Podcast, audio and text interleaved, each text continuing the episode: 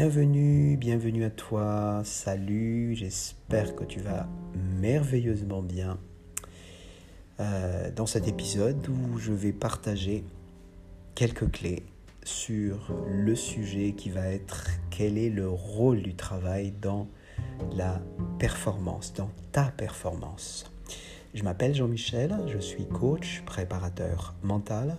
J'accompagne des sportifs, amateurs et professionnels à performer dans leur discipline. Et le sujet de ce podcast euh, va bénéficier tout le monde, que tu sois sportif, que tu sois employé, que tu sois entrepreneur, étudiant, bref, dans tous les domaines et quel que soit le niveau où tu es aujourd'hui.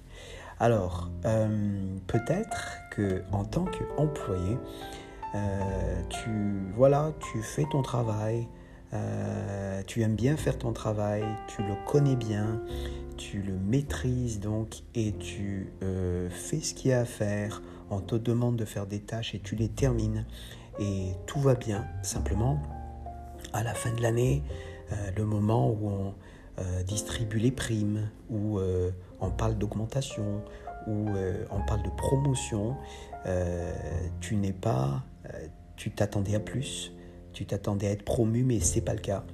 Euh, tu t'attendais à avoir un bon bonus, mais c'est pas le cas. Euh, et tu te demandes qu'est-ce qui s'est passé, qu'est-ce qui se passe, qu'est-ce que j'aurais pu faire? Ou peut-être en tant que sportif, euh, tu vas aux entraînements, tu fais ce qu'on te demande de faire, la même chose que, l'exemple précédent, tu, tu choisis même les, choses que tu maîtrises et tu trouves ça super parce que tu les fais bien. Et euh, parfois, et peut-être souvent, tu aurais préféré être ou tu t'attendais à être sélectionné dans l'équipe qui joue et ça n'a pas été le cas. Et tu te poses vraiment la question, qu'est-ce qui se passe? Qu'est-ce qui se passe par rapport à ma performance? Euh, Alors, les deux exemples que j'ai pris, bien entendu, ça peut aussi se relater sur plein d'autres situations dans, dans, ta, dans ton domaine. Mais ce qui est important surtout, et c'est les clés que je vais partager aujourd'hui, c'est comment, euh, pourquoi, quelle pourrait être l'explication et qu'est-ce que tu peux faire pour, euh, faire en sorte que voilà, tu, tu as ce que tu, euh, toi, tu veux. La première chose à, à vraiment retenir, et ça il faut l'écrire si c'est possible, mais je sais que tout le monde le sait, mais c'est pas toujours le cas, c'est pas toujours quelque chose que l'on fait peut-être naturellement, c'est il n'y a que le travail qui paye. Je répète, il n'y a que le travail qui paye. Alors, euh, quelques exemples. Euh, si je ne fais que le travail que je connais, si je fais des actions euh, que je maîtrise, il faut savoir que je ne progresse pas. Et quand tu ne progresses pas, les autres voient que tu ne progresses pas. Et en tant qu'employé, le premier exemple que j'avais pris, ton chef va effectivement voir que tu as fait ce qu'on te demandait de faire, mais remarque que tu, que tu ne progresses pas, que tu n'avances pas, que tu ne grandis pas. Pourquoi? Parce que malgré que tu as fait une fois de plus ce qu'on te demande de faire, c'est cool, mais euh, tu vas te trouver face à une situation où en fait tu ne fais pas d'effort et tu le ressens parce que tu maîtrises et tu fais les choses que tu aimes faire, que tu euh, sais très bien faire. Et pour justement euh, avoir ce, euh, ce bonus dont on disait tout à l'heure, ou cette prime, ou les, primes, ou bien la, la promotion qu'on pouvait, que tu pouvais espérer, il faut que tu changes l'état d'esprit à savoir, ok, je fais les choses que je maîtrise, mais il faut aussi et ça, il faut vraiment insister là-dessus, il faut aussi que je me lance dans des choses que je ne connais pas, qui me font peur, qui euh, me font ralentir, avec lesquelles euh, j'ai une certaine euh, hésitation. C'est ceux-là vraiment qui vont te faire progresser Et, euh, et, c'est ce qui va faire que tu vas faire la différence, que ce soit dans le sport ou pas, en tant qu'étudiant, en tant que euh, chauffeur de taxi ou autre. Euh, il faut vraiment que tu te lances dans des choses que tu ne connais pas. hier, j'ai entendu une interview de Arnold Schwarzenegger, mondialement connu, qui a excellé dans trois domaines différents.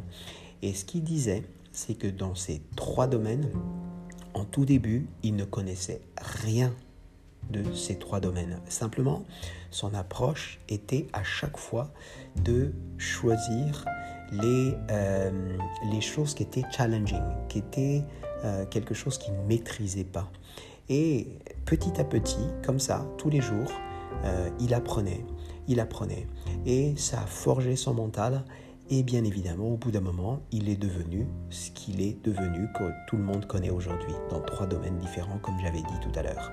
Donc, que tu veuilles apprendre l'anglais ou que tu veuilles euh, perdre du poids, que tu veuilles euh, te muscler, que tu veuilles euh, être promu ou quel que soit l'objectif que tu veux atteindre, n'hésite pas à te faire peur et te lancer surtout ou choisis ce qui te fait peur et lance-toi le faire euh, pour que tu puisses avancer. C'est la seule manière d'avancer. Et une fois de plus, c'est euh, ces choses que tu choisis qui sont un petit peu difficiles, bien entendu, ça génère forcément du travail.